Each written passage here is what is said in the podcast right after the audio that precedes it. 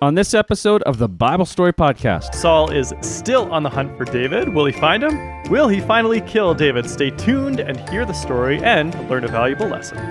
The lesson is we, We all, all need need help. help.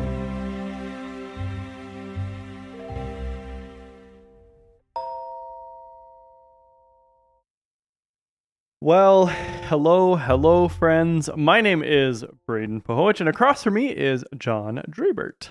Glad you could join us today. We are looking forward to sharing another story about Saul and David.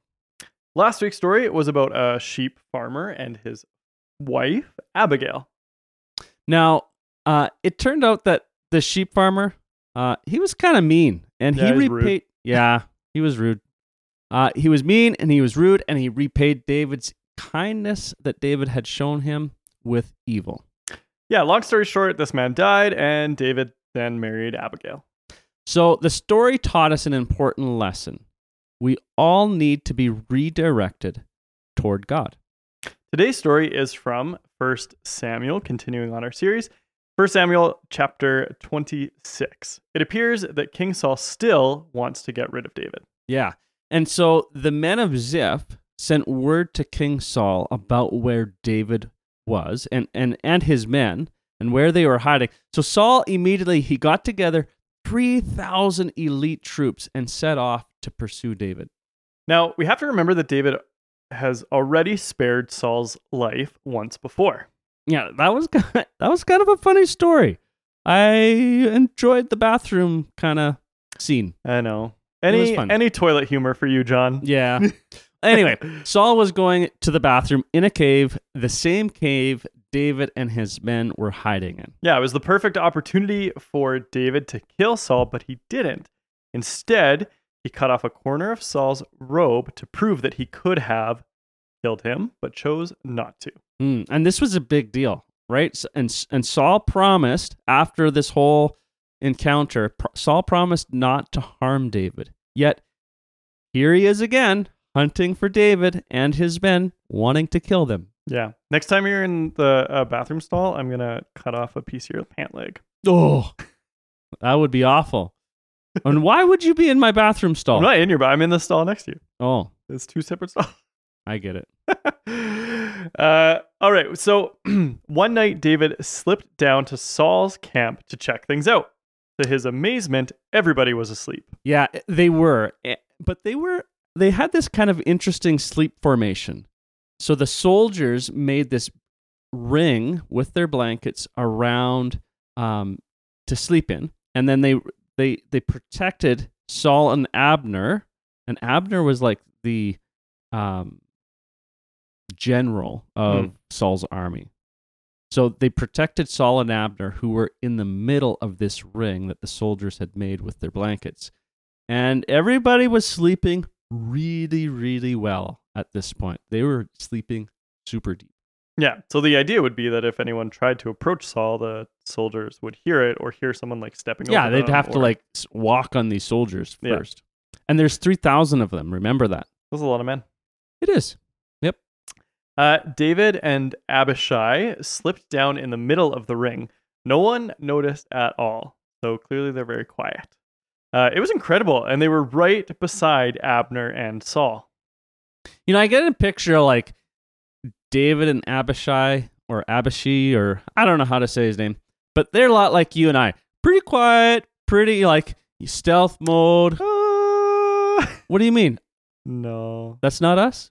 I may be stealth mode. We're certainly not quiet. No, okay. Yeah, quiet, not at all. We were at a busy coffee uh, timeout Okay. pre pre story. Pre We were at a busy coffee shop the other day.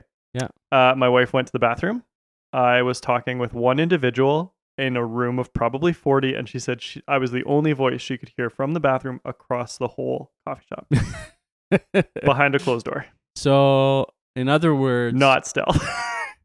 you and I could not play the role of David and Abishai. no, we're not graceful enough either. We'd for sure trip over something. Oh, we'd.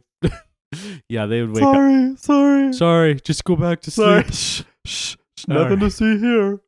Well, um, once David is and and his friend are in this middle of this ring, uh, they notice David noticed Saul's spear on the ground and a water uh, a water jug. And so Abishai wanted to kill Saul with his own spear, but David said no way. He wouldn't let him do it.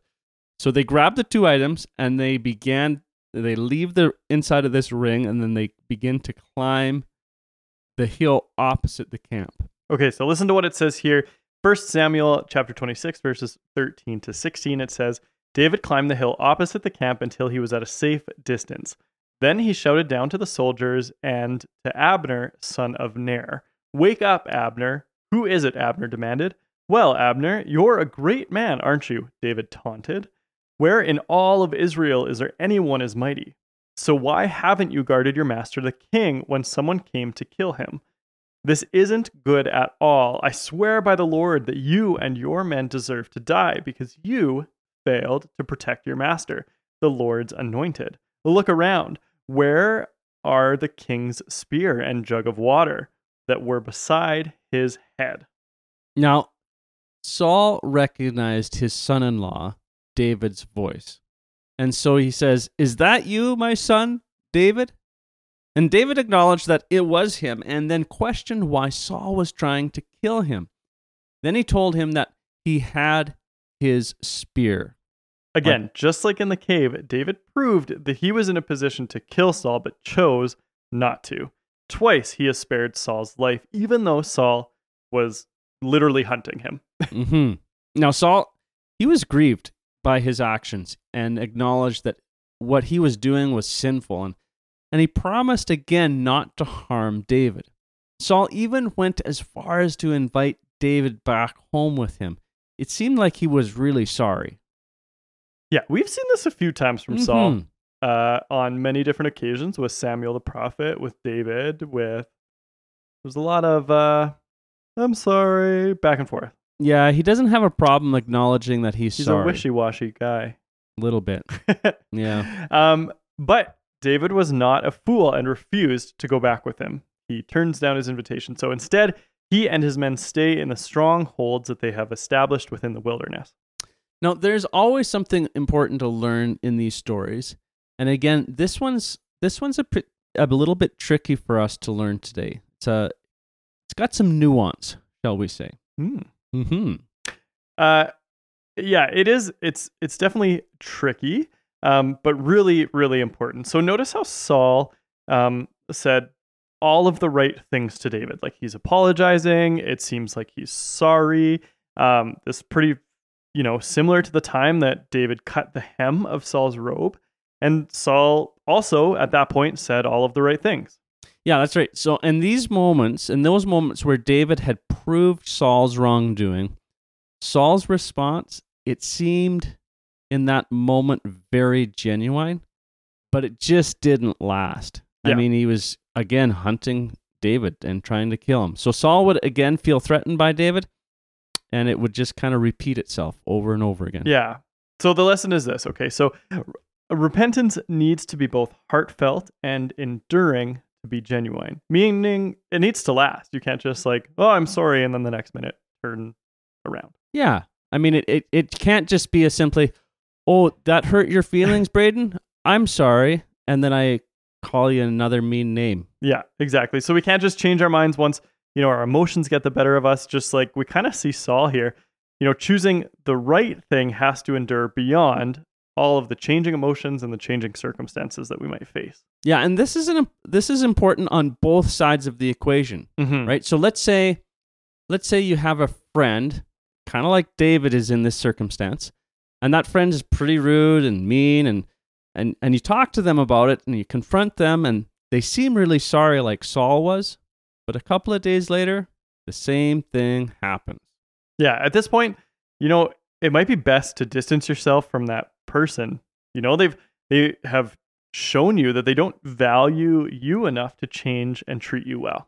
Now, this is a this is particularly important when it comes to a relationship that can be considered dangerous, kind of like Saul and David had here. Mhm. you know, abusive or neglect neglectful relationships are often very hard to leave. In these types of scenarios or relationships, it's always best to reach out for help from someone like a teacher or the police or or an agency like um, what's it called? Child and Family Services here in Mhm. Alberta. I got that name right. Yep. Well, um, and then there, you know, all these individuals, they just have to be trusted individuals who are, you know, who are able to help keep you and the people you love safe. Yeah. And and on the other side of that, there's also you know, uh, we all I think we all can relate to this idea of struggling with sin and stepping back into it or constantly being tripped up by the same sinful behavior. Kind of like Right. Saul was. Yeah, if we ha- if we're rude or maybe sarcastic or always um judgy, Right? Mhm. um, we understand that that's harmful behavior, that that's sinful behavior, but we ourselves can keep getting tripped up by that or stuck in that pattern. Mhm. So perhaps, and not even perhaps, but a good thing to do in those scenarios also is to talk to a trusted individual, a friend, teacher, a pastor, a counselor. Um, those individuals can also help in that situation. Yeah. You know, and I think the point is, is regardless of what side you find yourself on, and, and truthfully, we're going to find ourselves on both sides of the equation from time to time. We all need help. Specifically, we need help from sin. Mm-hmm. So we all need help. Growth tip time. A growth tip is a way for you and us to grow in a relationship with Jesus Christ. So, what do you have for us today, Braden? Well, uh, pretty simple. Mm-hmm. I think attending a church and being a part of a Christian community is really important. What if? Okay. Yep. I agree. Yep. I, I totally agree. What if the listener is already attending church? Okay, well, I've already thought about that. Oh, Here's oh here here's the steps I recommend. Okay. Okay, one, attend church. yeah. Find a church that you like going to. Find a church that, you know, meets your needs, your personality, etc. Mhm. Um, second, connect with people who are there. You know, share struggles that you have with each other and encourage one another. Just like we said in our lesson, reach out, help. That's a really simple and really great tip. I like Hard to do though. Hard Yeah, to share when you want to reach out to people. It is. And it's a little bit scary being a newcomer into any group. So Totally. you're going to have to put your brave pants on. I have my brave pants on today. Uh, I do. Totally do. that's good. That's good. I have to go somewhere new oh later good. tonight. I'm Brave at- pants. I got to put my brave pants on. I'm going to a conference and I don't know anybody there. I don't know if your brave pants should necessarily be black leather, but They're not black leather. all right, we're so glad you all Oh, could join us today. We really love. Uh, we would love to have you come to Covenant Bay Bible Camp this summer and meet us face to face. Uh, So check up check out our lineup of events, uh, all at covenantbay.ca. Hey, remember, there's nothing more important than a growing relationship with Jesus Christ. We all need help, and we pray that you are all able to find help in the situations you need. We love you guys. Have a great week.